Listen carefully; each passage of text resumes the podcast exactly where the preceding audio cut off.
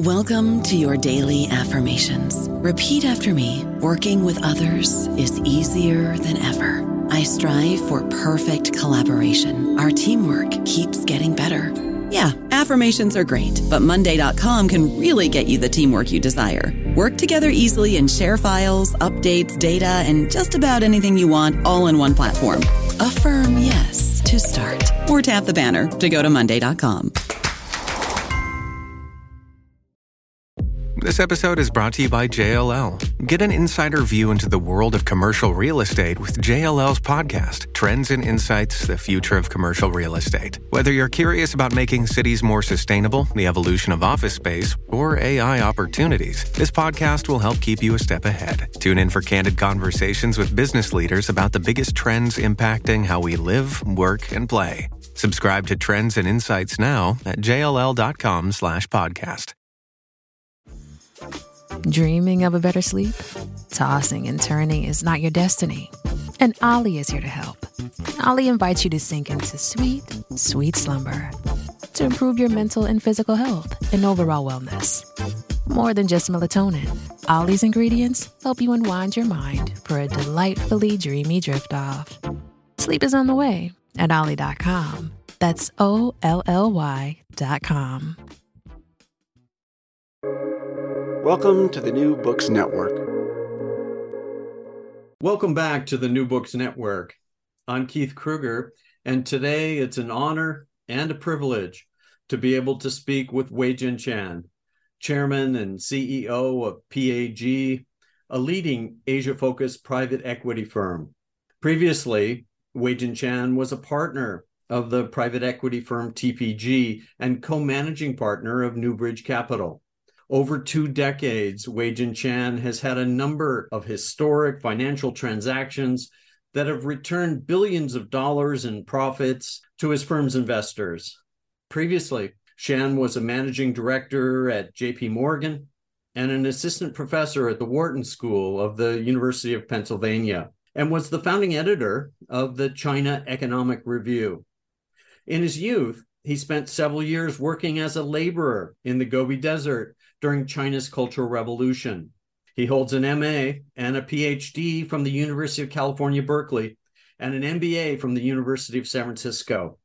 Shan has a trilogy of books, all published by Wiley & Sons, starting with his 2019 Out of the Gobi, My Story of China and America, followed a year later by Money Games, The Inside Story of How American Dealmakers Saved Korea's Most Iconic Bank. And just out in January of 2023 is Money Machine, a trailblazing venture of an American company in China. Dr. Weijian Shan, thanks for taking the time to chat with us today about your life and writing. Thank you very much, Keith, for that very kind introduction. It's a great pleasure to be on your program. Thanks, Shan. Let me start with where I first came across your name. It was in a 2009 book by the chairman of Morgan Stanley Asia, Stephen Roach, on The Next Asia, Opportunities and Challenges for a New Globalization. And I mention it because near the end of his chapter on Chinese rebalancing, there was a section called The Great Chinese Profit Debates, October 2006. In it, Professor Roach summarizes the differing opinions between the World Bank, where you had spent some time on the bond desk, and your own thoughts at the time, which were outlined in arguments put forth in a number of reports and journal articles by both you and the bank. The oversimplified account would go something like this. The World Bank, extrapolating from macro data, had argued that Chinese enterprise savings and profitability had soared in recent years, and concluded that China's investment boom was largely self-financed through internal enterprise profits rather than through the banking system. You countered, though, with an article in the Far Eastern Economic Review, rather provocatively titled, The World Bank's China Delusions, and that China's national income accounts biased conventional measures of profitability to the upside, thus obscuring poor returns on equity and misguided capital allocations by the banks.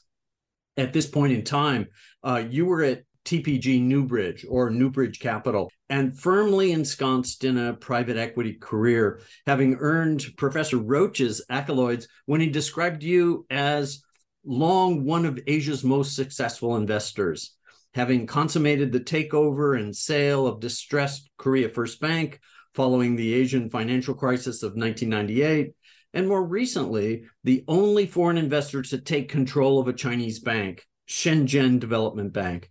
You had not written your books chronicling the ups and downs of these private equity deals yet. In fact, Out of the Gobi was still over 10 years from publication. Can you share with us the significance of your disagreement with the World Bank at the time? Professor Roach had framed the debate a bit like a prize fight, with the World Bank in one corner and you in the other. Your 1-2 punch, so to speak, was concurrently publishing your commentary in the Wall Street Journal and extended argument in the academic journal. How does the metaphor sit with you today? Would you consider it a knockout or a win by points? Thank you very much for that question. I'm very surprised that you went back so far to uncover that particular debate.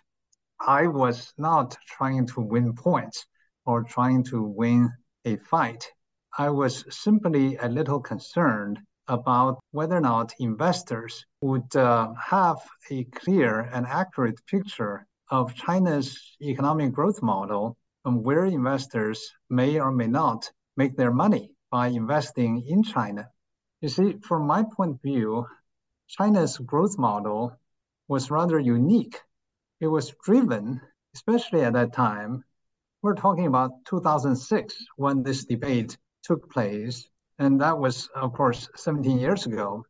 At the time, China's growth was very much driven by fixed asset investments, which represented about 45 to 50% of China's GDP.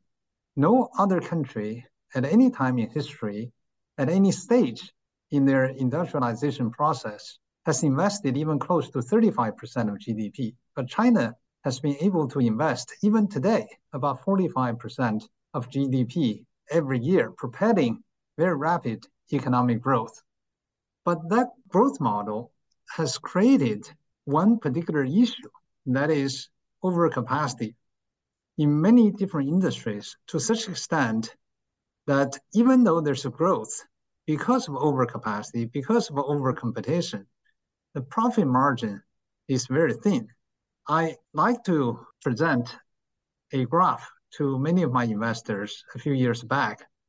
Back in 2014, I think, I showed the graph that shows there is one curve between 1992, the end of 92, that is between 1993 and 2014, in about 20 years, the Chinese nominal GDP grew 24 times in about 20 years.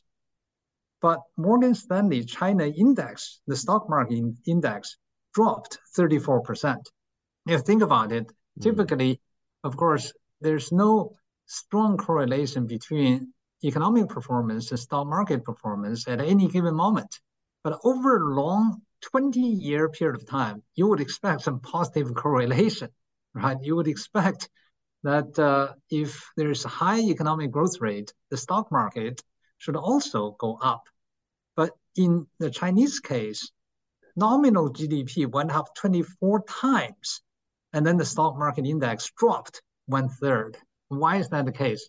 It's because of overcapacity in almost every industry that you can think of. Steel industry, China produces more than half of the steel output in the world today. Cement, more than half, shipbuilding, chemical industry, aluminum. Every major industry, China had tremendous overcapacity. And that's the reason why there's a growth, but there's little profitability, and why the stock market index over a 20-year period of time dropped 1/3 when the economy went up more than 20 times. So I just didn't believe the argument put forward by some researchers of the World Bank, who I highly respected, and I still highly respect, looking at some data to say that the Chinese firms are profitable. And that's not the case. And simple as that. I just wanted to make that point so that investors would not invest in sectors saddled with overcapacity without much profit, but to focus on those sectors where there is profitability. The reason that China was able to invest so much, and is still able to invest so much, is because China uniquely has the highest savings rate in the world. No other country has this high savings rate at about, even today, 45% of GDP, but at that time, about 50% of GDP.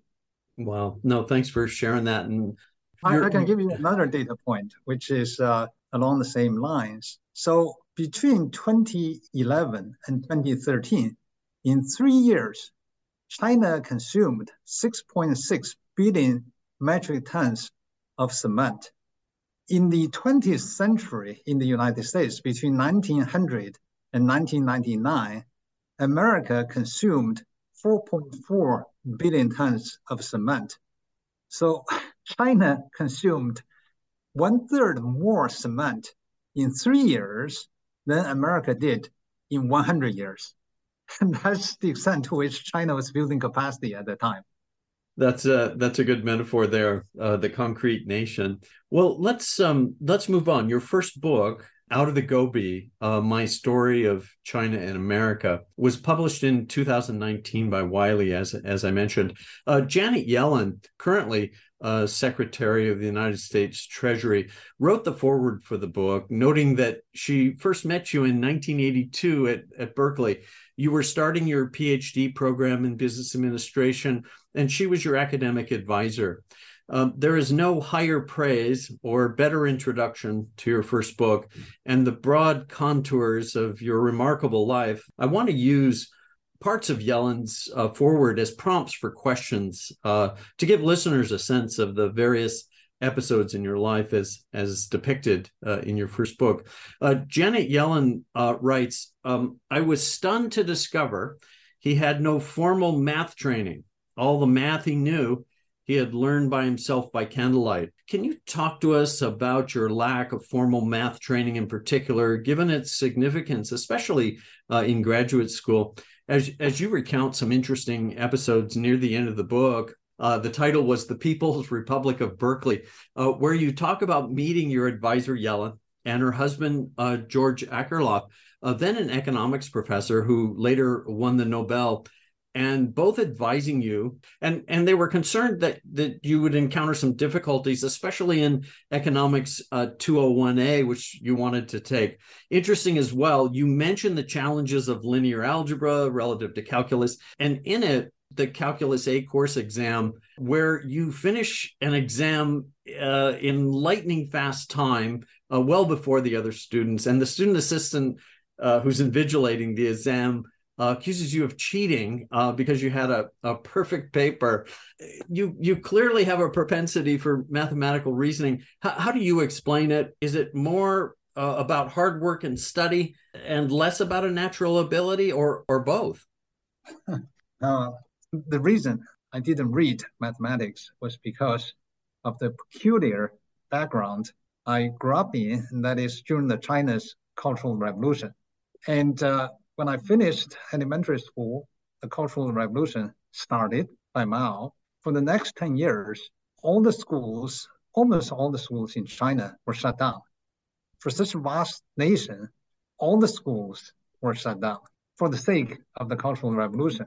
So I never attended secondary school at all. I never received secondary education. For 10 years, I was out of school. And I was sent, along with my peers, to the Gobi Desert to work as hard laborers. And that was the subject of my first book, Out of the Gobi. How we spent time over there, eventually we got out of there. So when I got into the PhD program at UC Berkeley, my math training obviously was very lacking. And much of the math I knew at the time was through self-studies. So I had to catch up very quickly. It was very challenging because I had to take math courses in the mathematics department with PhD students in the math department, statistics department, economics department, and all that. So it was tough. I would say I just worked extremely hard. You refer to that book, linear algebra, and it's a 400-page book, a textbook. And I don't suppose anybody read a textbook from cover to cover, let alone doing all the questions and problems at the end of every chapter. I did. During that semester, I read that book from cover to cover, doing all the problems 7 times.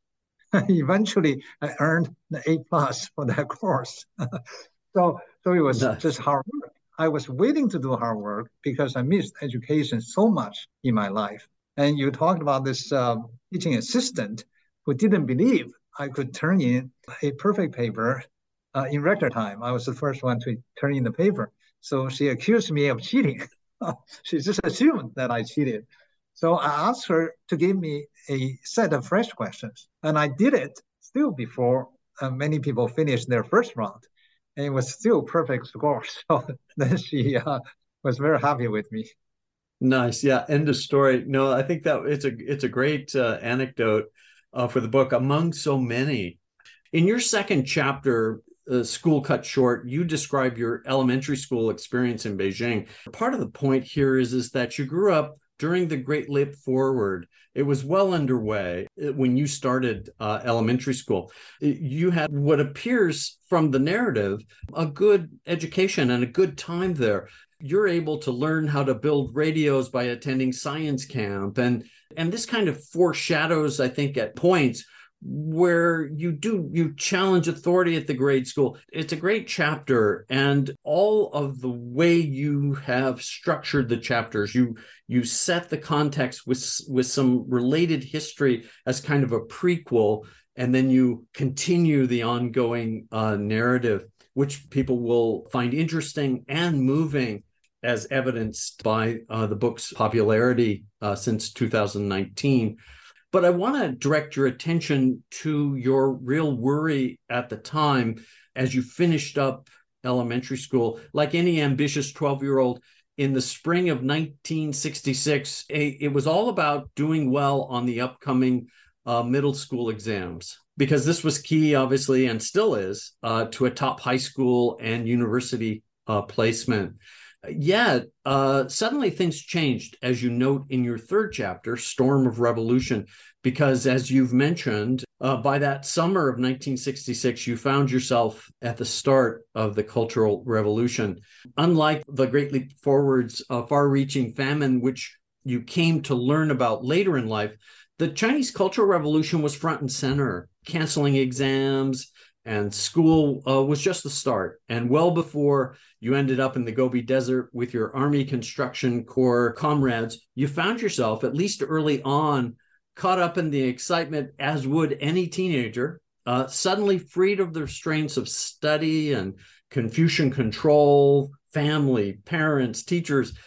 You were no longer subject to all of that. On your website, you posted a picture, among others, from October of 1966. You and your friends are sitting beneath an inscription by the Red Army commander, Zhu De, commemorating a victory over the nationalist troops. Can you share a bit of the sense of camaraderie and courage that finds a smiling young boy? You look younger than your companions in the pictures, in the Jinggang Mountains of the Jiangxi province.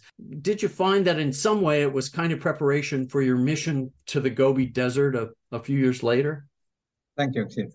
The exam that you refer to was not middle school exam, but the exam to be selected to go to the middle school. I took the graduation exam for elementary school, but I was yet to take the entrance exam for middle school when everything was shut down for the next 10 years.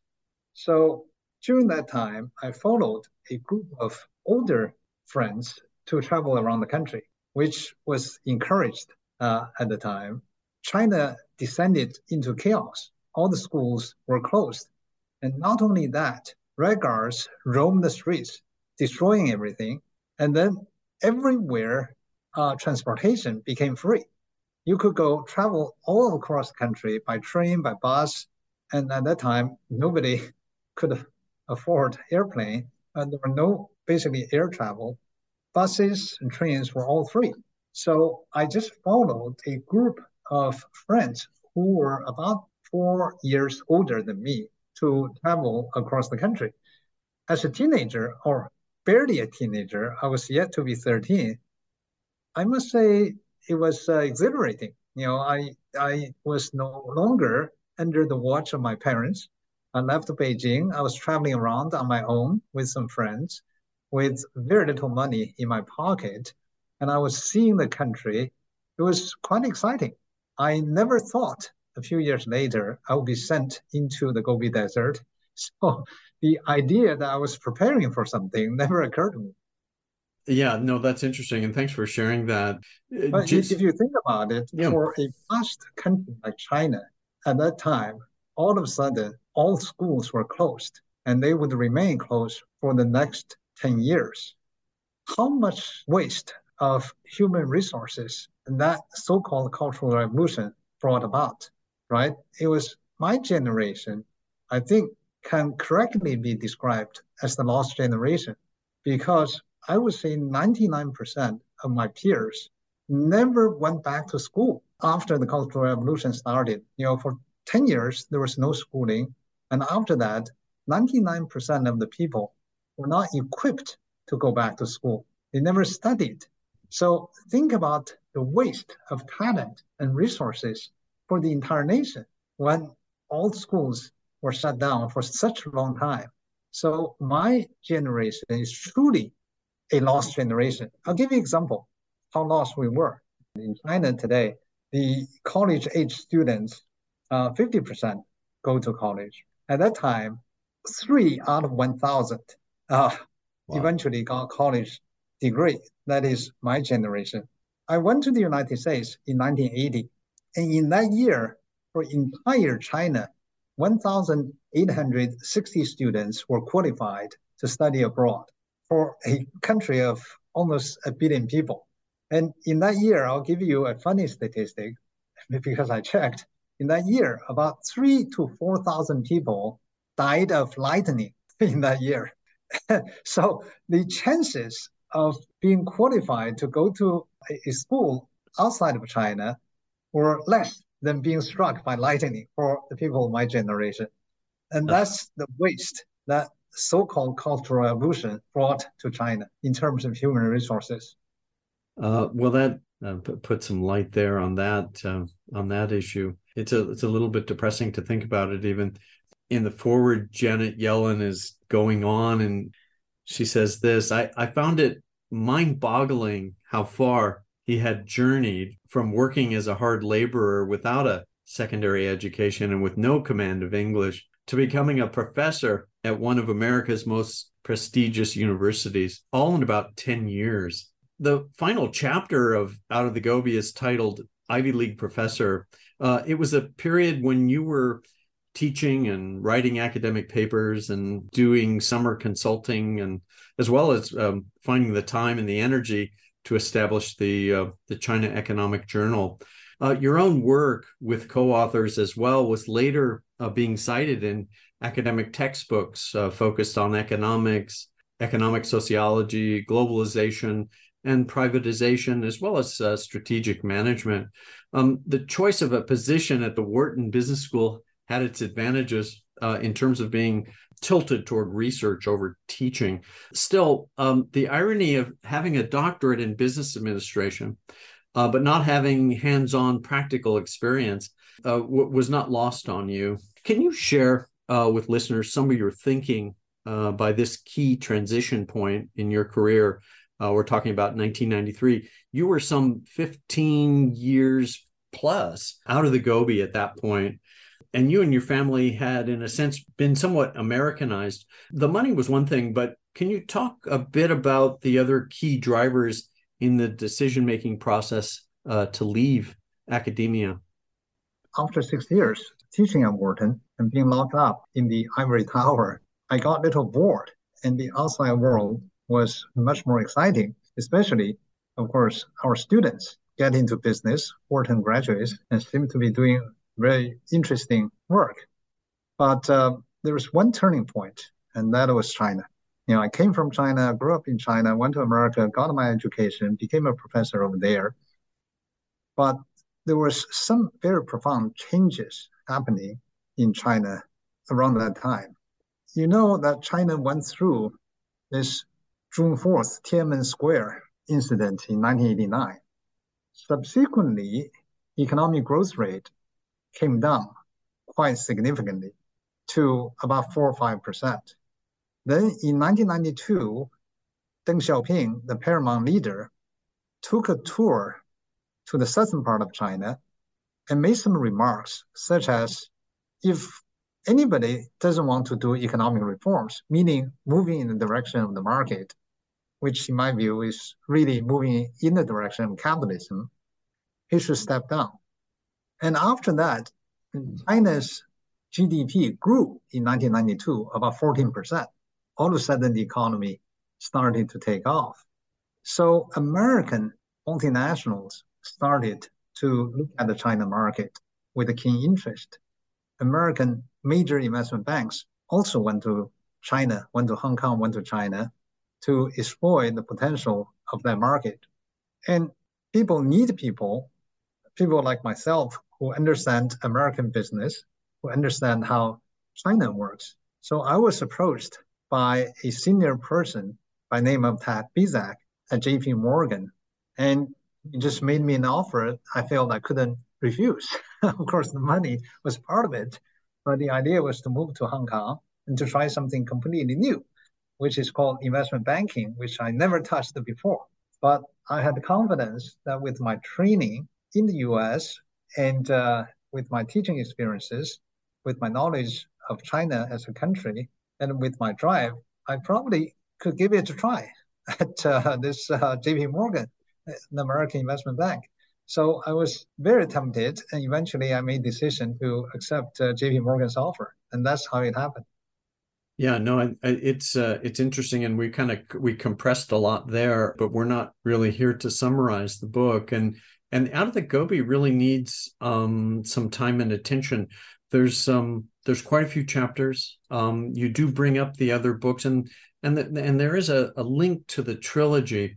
So just to kind of finish up here with the Janet Yellen foreword, she said this at the end. She said, "It is not only Shan's personal history that makes this book so interesting, but also how the stories of China and America merge in just one moment in time to create an inspired individual so unique and driven and so representative of the true spirits of both countries, particularly now.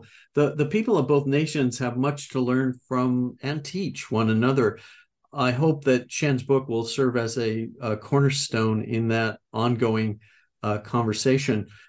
The ongoing conversation that your academic advisor, Janet Yellen, refers to has suffered much since the change of leadership control in both countries over the last 10 years.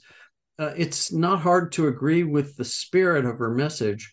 And I want to focus, though, on the idea of leadership, as just mentioned, and your 13th chapter in Out of the Gobi. And I don't think we'll be giving away too much, but the title of that chapter is called Brick Making the Ancient Way.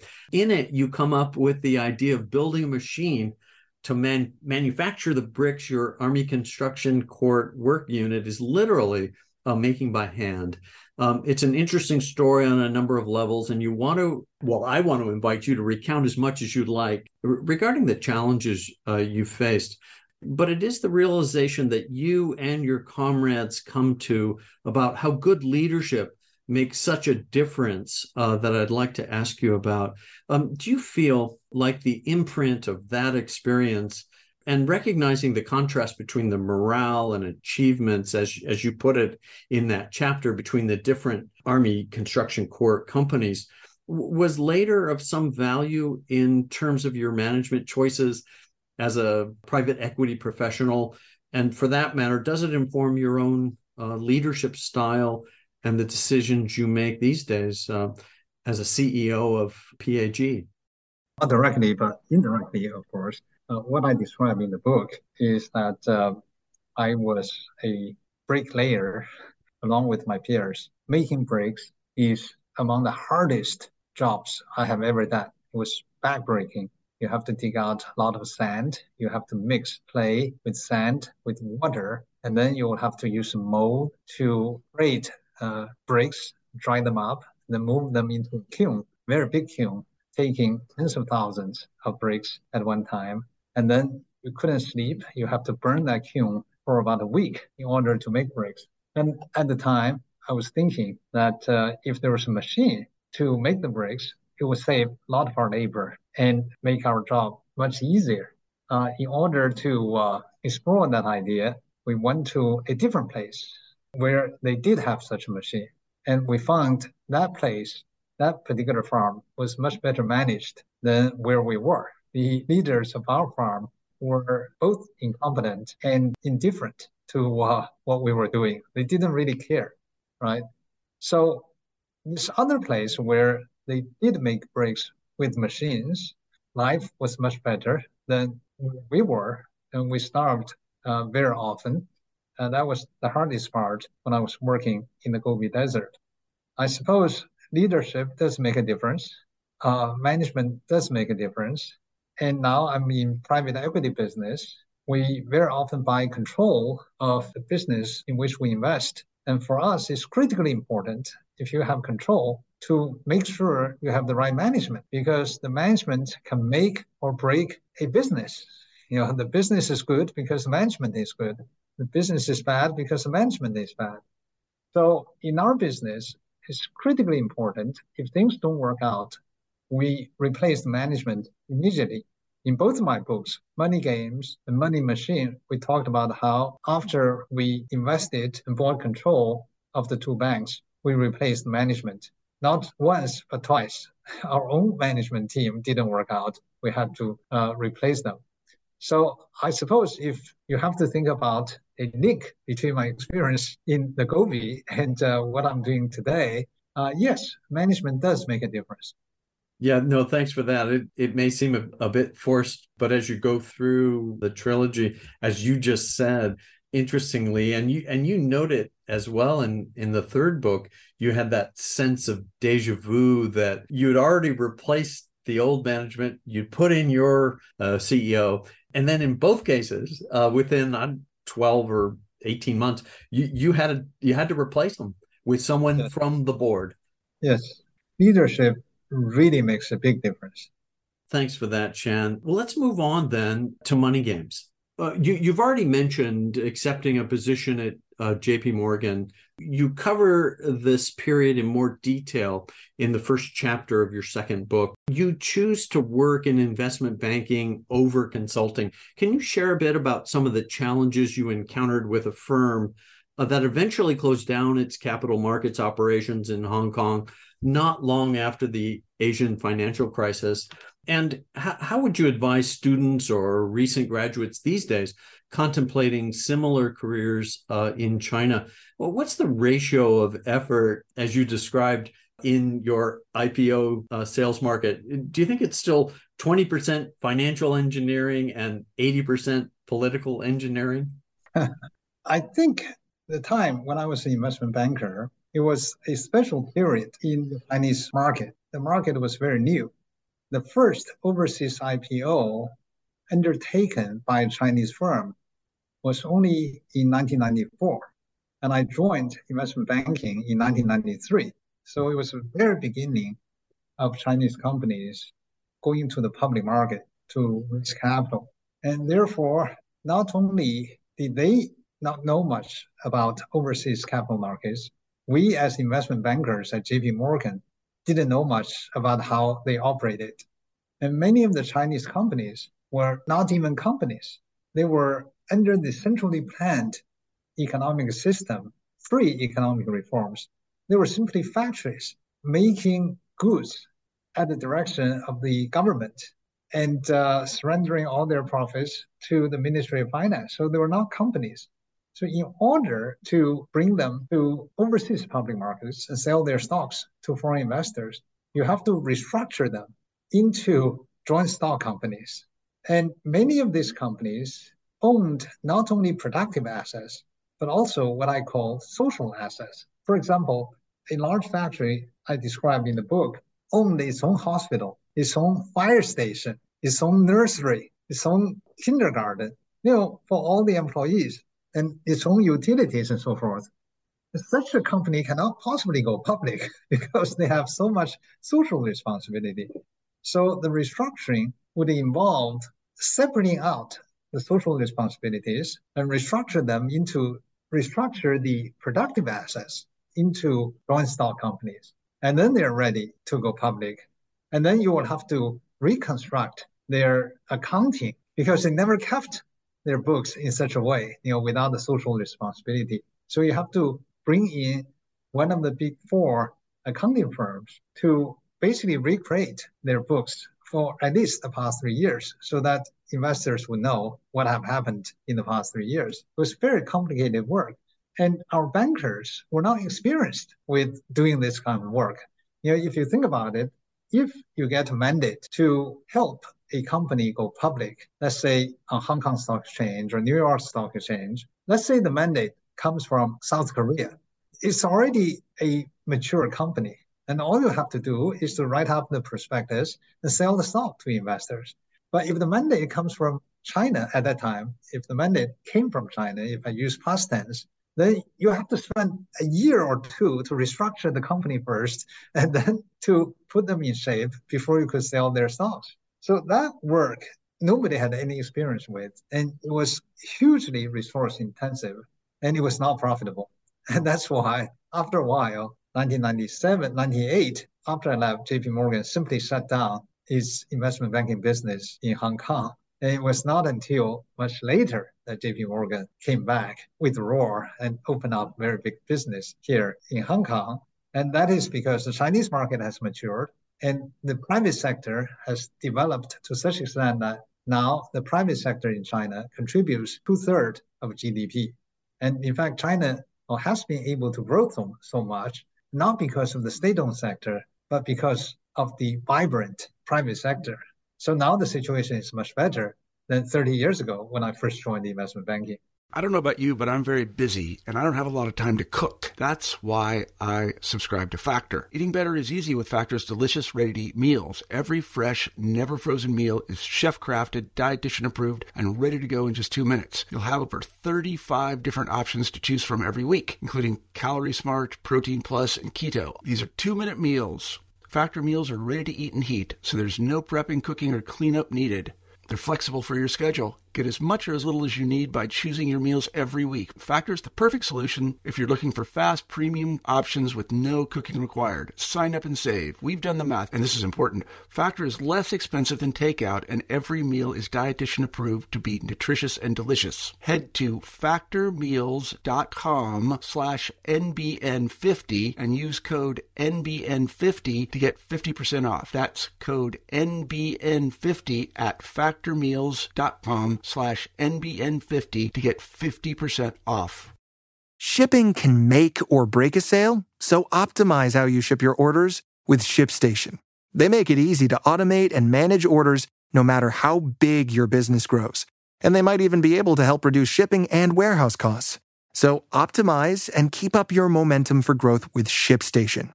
Sign up for your free 60-day trial now at ShipStation.com and use the code POD. That's ShipStation.com with the code POD.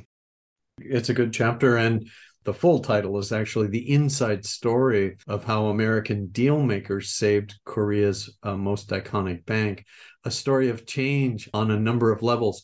The first change was your primary focus, which had shifted from China to South Korea at that time. This, though, was a result of the change you had already made from investment banking to private equity.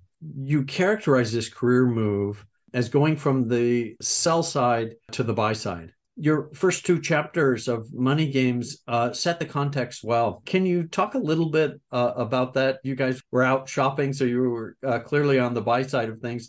Can you share a bit of the narrative here? In particular, your thoughtful explanation of the buy and sell side industry distinctions and how it helps differentiate the two financial service industry sectors, along with the rationale for your change. My second book, Money Games, is about the outfit of TPG at that time. In Asia, it was called Newbridge Capital. Later, we rebranded the name to TPG Asia, after we integrated Newbridge Capital into TPG. During the Asian financial crisis of 1997, many banks in Korea failed, and we went into Korea and bought what used to be the largest bank in the country called Korea First Bank. So the book is about that story of an American firm buying control of a nationwide iconic commercial bank in Korea. But the setting that story took place was the financial crisis of Asia in 1997. And during that crisis, just to give you some sense of how severe the crisis was, in 1997, Korea's stock market dropped 49% in value, and Korean won, the currency, dropped 65.9% in value against the US dollar. So the exchange rate weakened so much that it lost 65.9% of the value. So in US dollar terms, the Korean stock market lost 85% of its value in 1 year. And as Korea was in crisis, IMF, International Monetary Fund, and World Bank provided Korea with a rescue package because Korea was running out of money. At the end of 1997, Korea had enough foreign exchange reserves left to last the country about 3 days at the rate of capital flight at that time. So IMF and the World Bank provided a rescue package of $58 billion, largest ever in the history of these two international organizations by that time, provided that the Korean government sells at least one of the failed and nationalized banks to foreign investors in order for foreign investors to bring in the best practices in international market risk management to turn around these banks as part of the banking reform in Korea. So in that year, I was first with J.P. Morgan. And J.P. Morgan, as an investment bank, helps issuers or companies to sell themselves. You know, if you want to raise money in the stock market, you sell stock shares to investors. So an investment bank is considered to be on the sell side because you sell your capability to your client, and your client will have to raise capital in the market, so sell stocks. So you help sell your client. And that's why investment banks are considered to be on the sell side.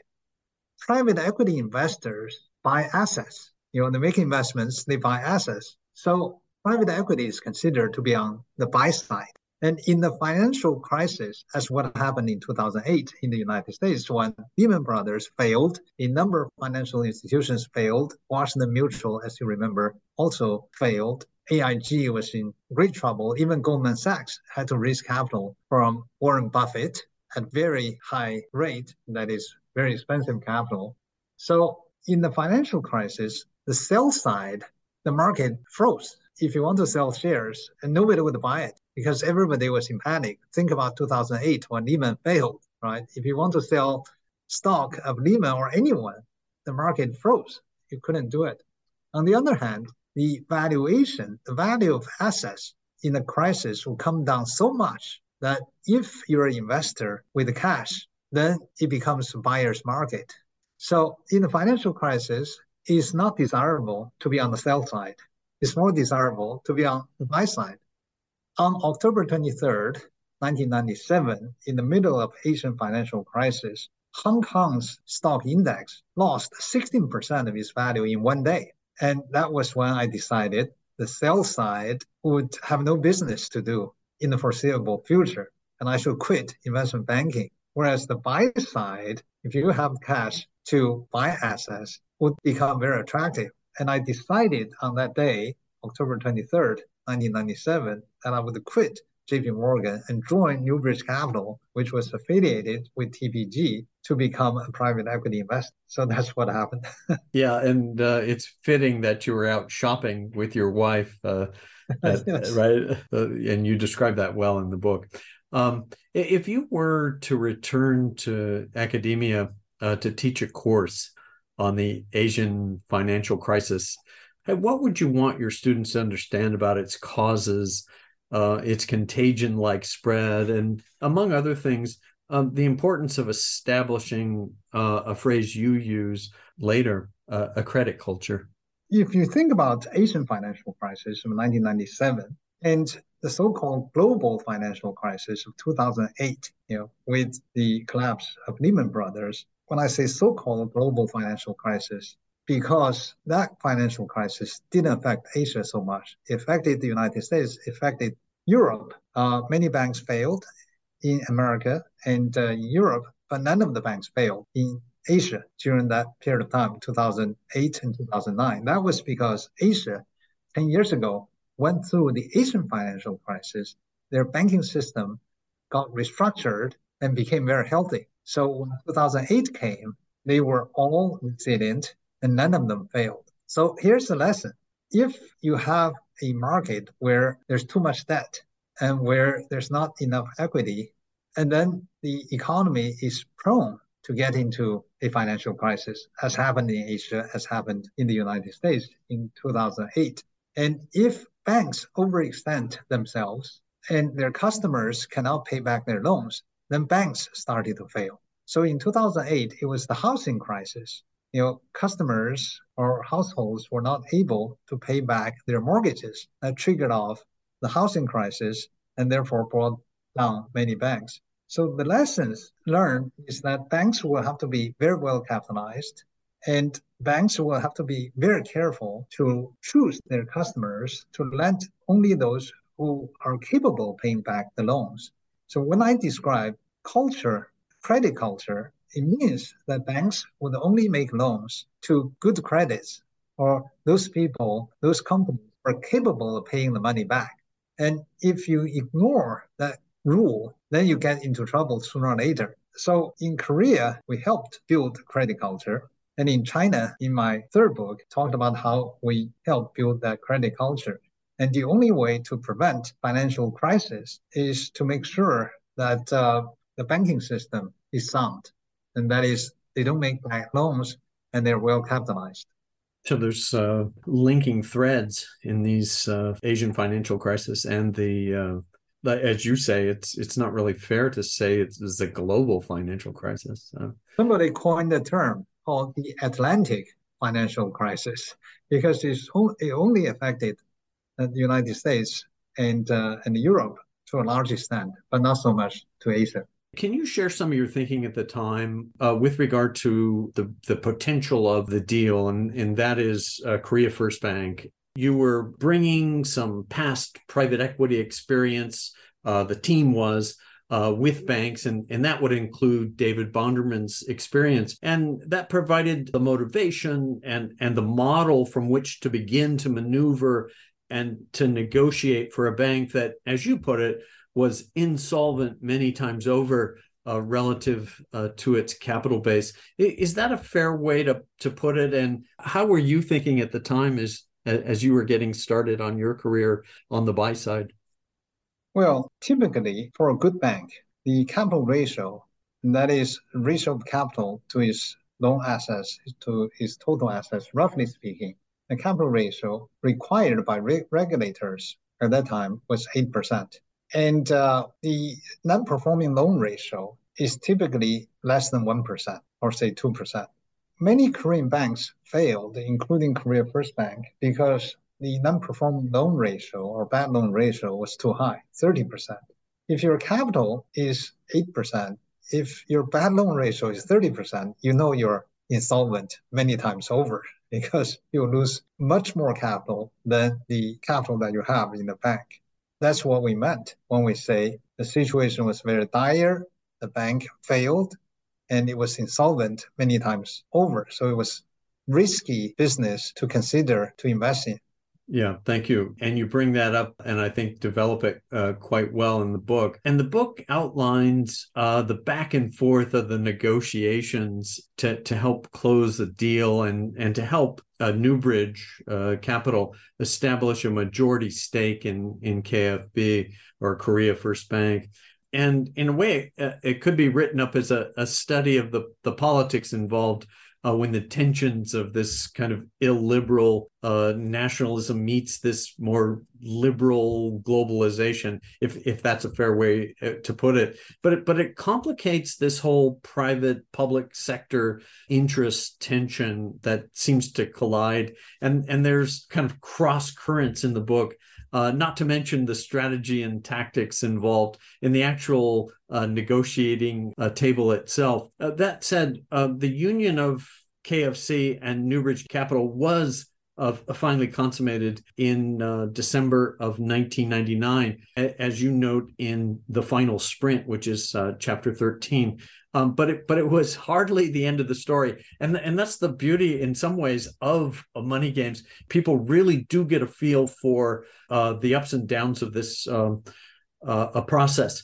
There was a journalist on the ground in 2000 by the name of Donald Kirk. The title of his book that he wrote in 2000, Korean Crisis, Unraveling of the Miracle in the IMF Era, Kirk notes no foreign interest had actually taken control of a Korean bank. Newbridge Capital and government negotiators quickly bogged down in talks on Korea First Bank's debt load, deadlocking on selling back non-performing loans to the government. Weijian Shan, managing director in Hong Kong for Newbridge Capital, spearheading the deal, negotiated with a toughness shared by few, if any, of his adversaries. Were there times, do you think, where your personal negotiating style both helped and hindered the Newbridge position that, at the time?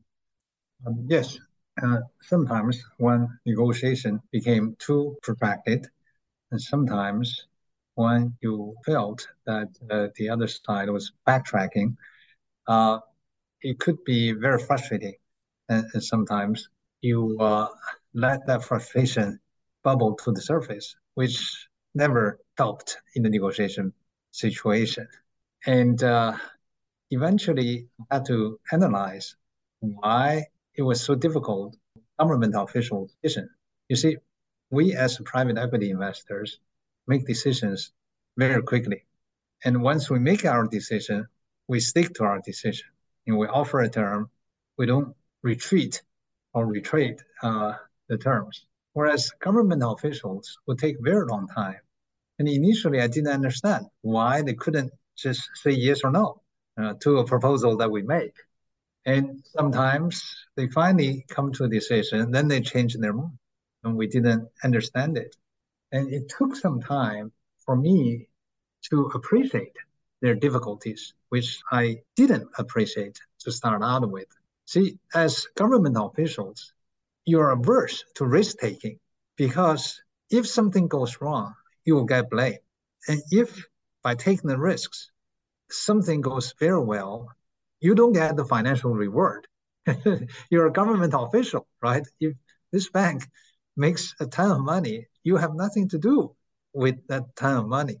You just receive your own salary. So what they are most concerned of is to make mistakes. And that's why it takes such a long time for them to make a decision. And then when they realize that they may have made a mistake, then they will try to take that decision back. So I finally came up with a solution to the issue. I decided, as customary in the American commercial world, when you go to a department store to buy things, if you don't like it after Christmas, you can go back and get the refund. In Hong Kong, there's no such a policy. If you buy something from a store, it's final. You can't get your money back. So when I was in America, I would buy things for my wife. If it's not something she likes, she would return them and get her money back. In Hong Kong, I stopped buying for my wife because if I make a mistake, she can't refund for that particular merchandise. So I thought if I provide the government officials with the full refund policy, they will be more willing to make a decision, just as I was more willing to buy things in America than I was in Hong Kong. So I said, if you made the decision and then you realize that you made a mistake, you're allowed to take back that decision and we start all over again. But if I propose something, I will not retrade it. I will not take it back. And that sped up the negotiation process. Now they realize it doesn't matter if they make a mistake. They can always take it back without us feeling upset about it. So it's really a process of building trust but also putting yourselves in the shoes of the other side to understand what they're concerned about. That's how you negotiate with each other.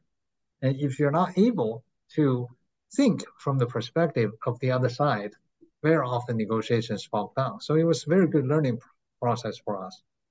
Yeah, no, that's interesting. Thanks for sharing all that. And I was just thinking how to finish off a thought from Kirk's book, because he goes on to make a point that I wanted to ask you about. And so let me, I guess, put it this way. So Kirk writes from this journalistic point of view, and you shared, I think, quite eloquently there about the situation with the bureaucrats and what where their motivation lies. Kirk is writing as a journalist, and of course he's bringing another perspective to things. So he's also got this macro perspective, right? And in the book, there's a chapter on banking, and he attributes HSBC's failure to get a deal, whereas Newbridge Capital got the deal. He attributes HSBC's failure to the Korean bureaucracy's preference for Newbridge Capital not being a bank, and thus less likely to make trouble for the government. He wrote in his chapter, he said, hey, why did Newbridge get the deal while HSBC failed? Until the deal was announced, the conventional wisdom had been that HSBC would succeed because it was a bank. Newbridge, since it was not a bank, it was often said, did not have the expertise the Koreans wanted to rescue Korea First Bank. The exact opposite of this reasoning, however, prevailed. Newbridge won out because it was not a banker, was not among, for instance, Daewoo's querulous foreign creditors, and would not align with them. Difficult though Newbridge might be, Weijian Shan could promise not to make so much trouble for the government, the banking system, and underlying relationships with the Chobol. The FSC would find no better option. HSBC, in contrast, this is again Kirk making this assertion here, would demand stringent standards and would surely have exploited Seoul Bank as a mechanism for enforcing them. So anyways, I wanted to get your thoughts on that, because he wrote that in 2000. You have the micro perspective. You were there on the ground. How do you see it? I think the strong preference of Korean government was for HSBC to buy the banks, one of the banks, because they wanted a world-class bank to come in with best international practices. And eventually, when we were trying to sell the bank, they also preferred for HSBC to be the buyer. And eventually, HSBC was not competitive with its rival. The same is true, in fact, with the acquisition of Seoul Bank. Initially, HSBC also targeted Korea First Bank, and then we picked Korea First Bank. And then they targeted Seoul Bank, but they failed to acquire Seoul Bank. It was not that the government preferred a private equity firm.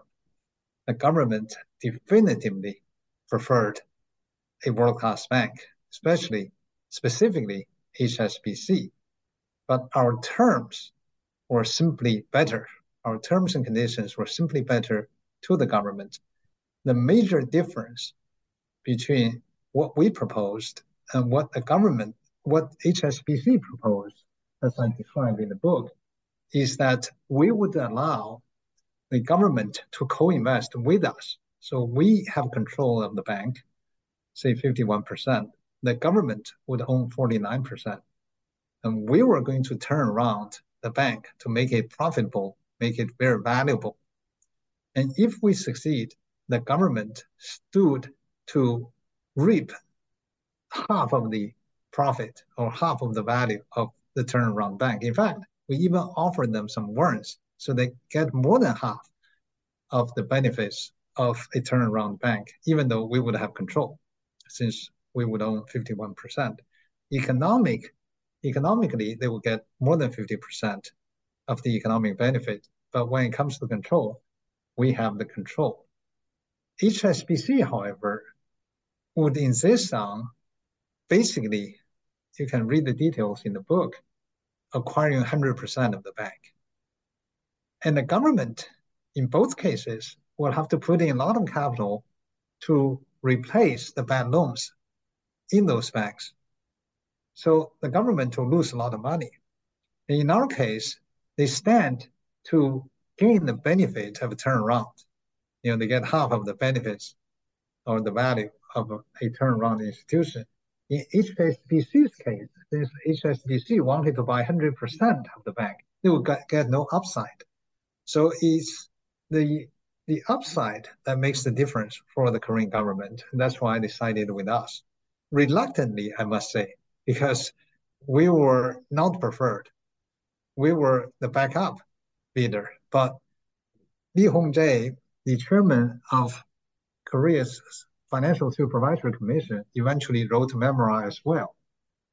In his memoir, he said, you know, we wanted to sell it to HSBC, but they offered all these terms that would make it very difficult for us to accept. You know, Citibank also was there, offered some terms they couldn't accept.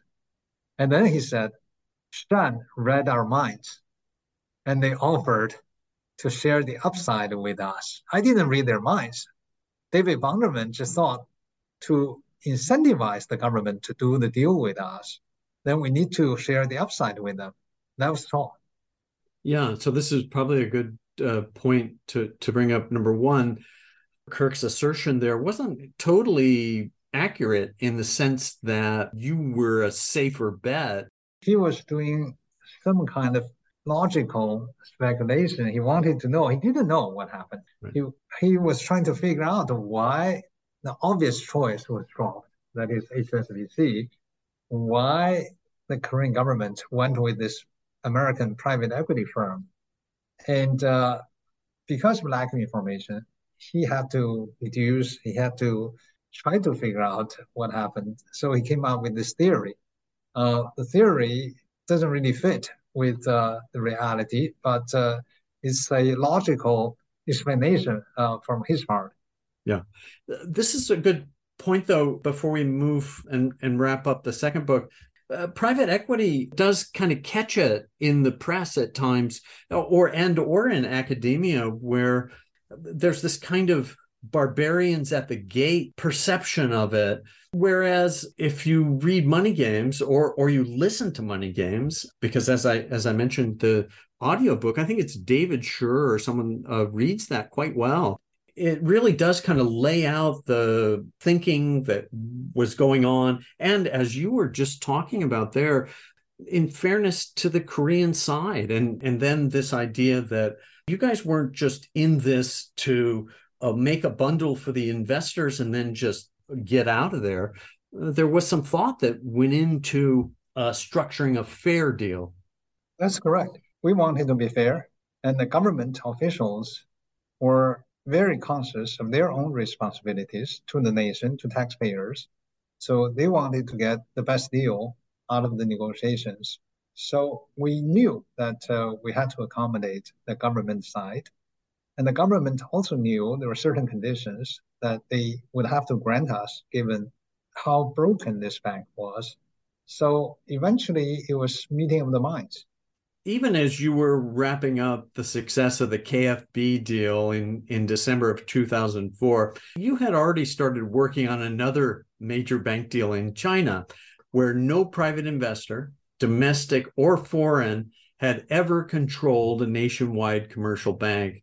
And in this case, although the market potential was so much better, the target bank, Shenzhen Development Bank, SDB, was, as you noted, technically insolvent and in much worse shape than Korea First Bank, as you've mentioned, when you took control of it. China research that you shared mentioned that Standard & Poor's estimated that the country's banking sector would need at least 10, possibly 20 years to reduce its average non-performing loan ratio to a more manageable level. Can you give listeners a sense of where things stood in your mind with regard to KFB in Korea and how that impacted your thinking with regard to making a decision to move forward on the Chinese bank? You're referring to my third book, Money Machine. The subtitle is a trailblazing American venture in China, describing how we at Newbridge Capital, which was later renamed as TPG Asia, acquired control of a national bank in China called Shenzhen Development Bank, SDB. The fact that we had the experience in Korea to turn around a troubled bank really gave us the credentials to buy a troubled bank and try to turn it around, restructure it, and rebuild it. You see, by banking regulation in the United States, a private equity firm is not allowed to buy control of a commercial bank.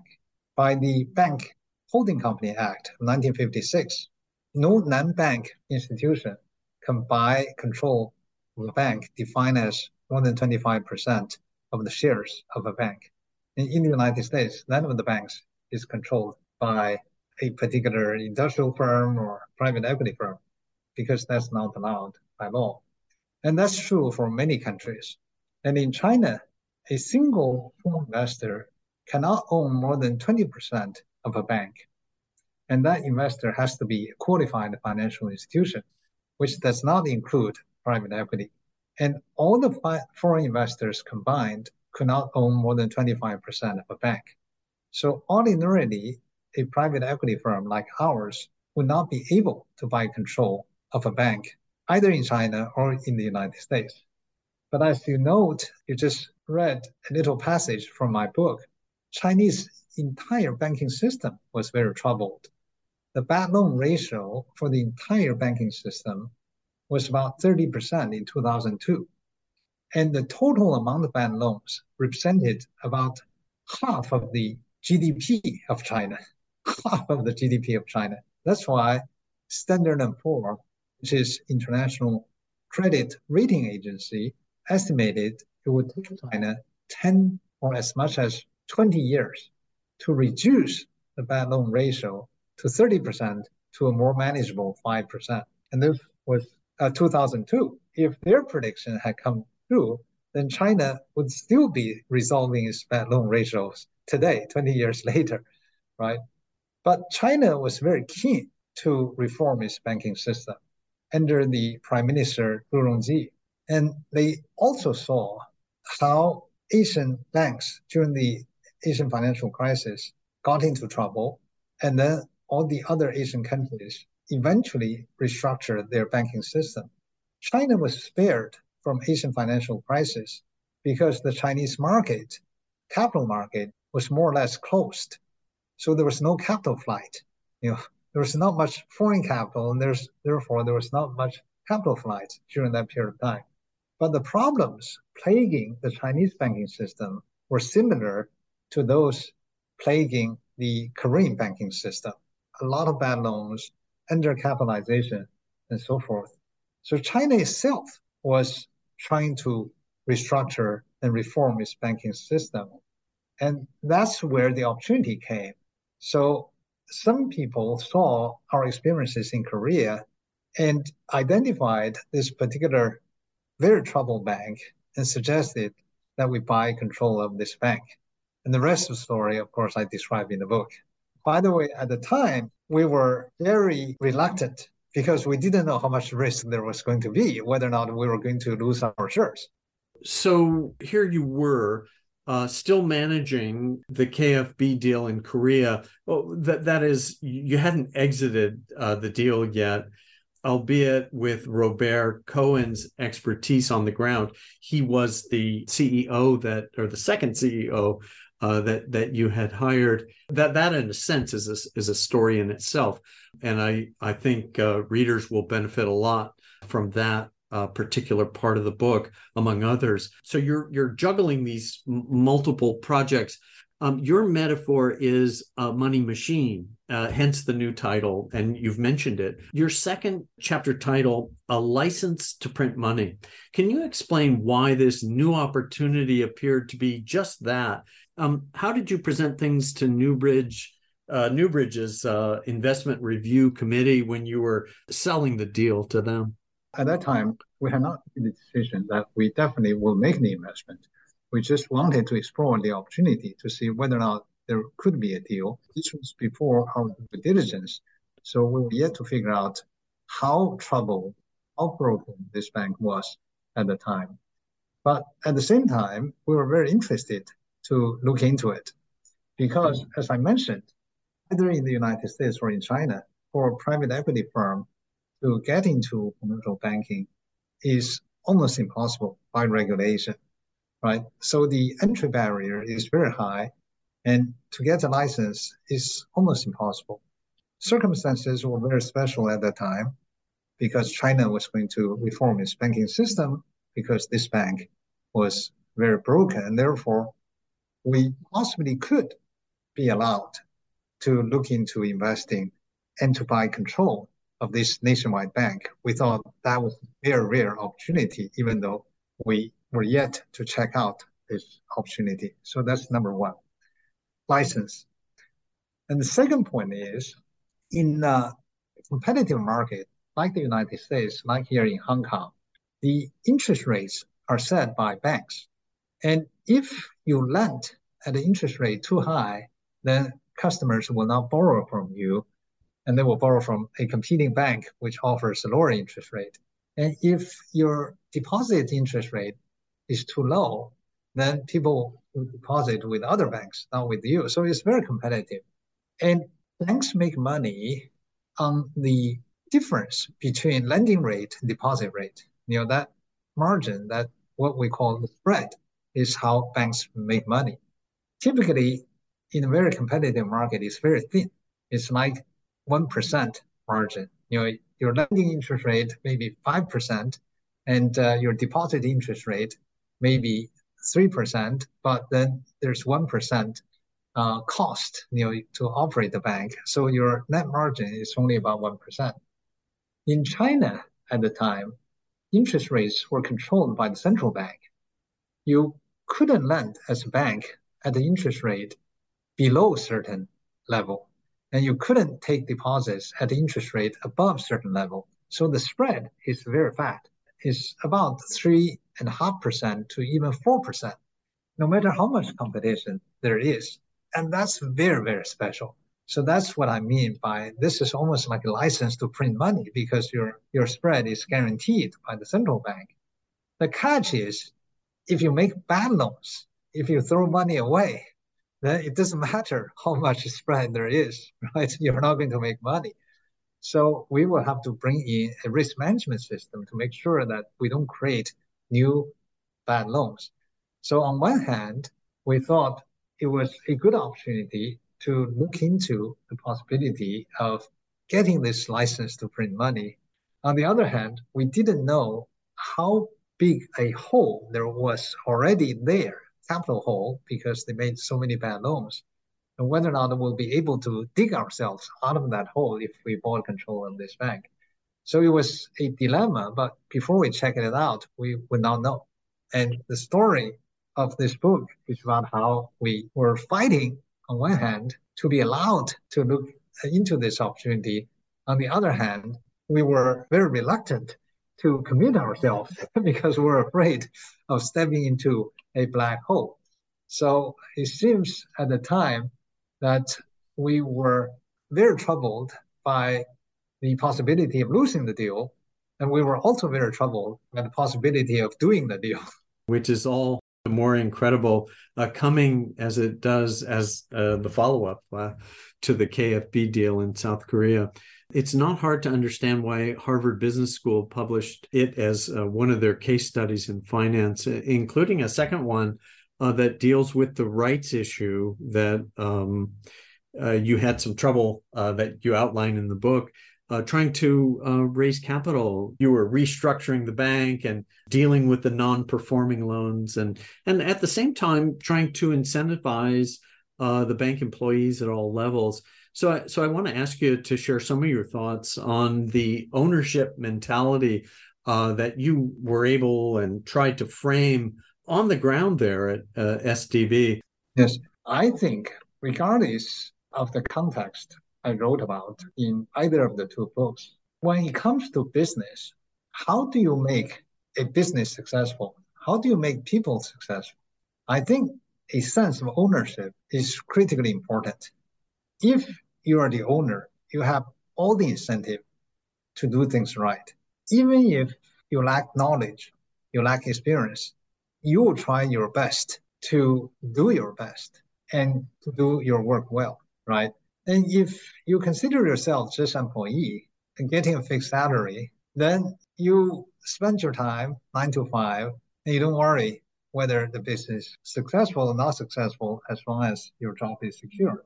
And that's not the way for anybody to exert the best efforts. So my thinking is that wherever you are, first, as an individual, you have to feel like an owner, and then you can do your best.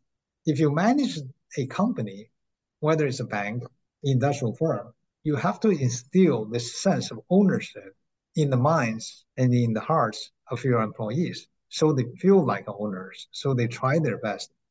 How do you do that? I think there are two ways of doing that. One is to make sure that their economic interests are aligned with the owners. You know, they have stock options, they have bonuses, so that if they do well, then the company does well and they do well. So that's one way of doing that. The second is to involve them in decision-making. If they are involved in decision-making, then they feel like owners. And we, PAG, my firm, now we manage more than $50 billion in capital. We make investments. When we make a decision at the investment committee level, every partner has a veto. Every partner can say no to a deal. Now, that system may make the decision-making less efficient because anybody can say no to a deal and then the deal is dead. But that system forces everybody to participate in decision-making because people don't easily say no to a deal. When a team has worked on a deal for a long time, then you just say no. There has to be a reason. You have to think about it. And when you say no, there has to be very good reason. Unanimous decision-making means that if anything goes wrong with this particular deal in the future, we don't point fingers at each other because we all participated in decision-making. That's what I call instilling a sense of ownership, because you participated in decision-making and you make decisions like owners. So incentives and participation in decision-making would create a sense of ownership among your human resources, your employees. And that's the best way to maximize the value of the business. Thanks for sharing that. Shan, it really was a pleasure to finally talk with you, and appreciate you sharing your time with us about your remarkable life and all the books published by Wiley & Sons. Your 2019 Out of the Gobi, My Story of China and America, available also as an audiobook. Followed in 2020 by Money Games, The Inside Story of How American Deal Makers Saved Korea's Most Iconic Bank. Also, again, a really thoughtful and well-done audiobook. And your latest, just out, Money Machine, a trailblazing venture of an American company in China. Shan, thanks again. Well, thank you very much, Keith. It has been a pleasure. Thank you.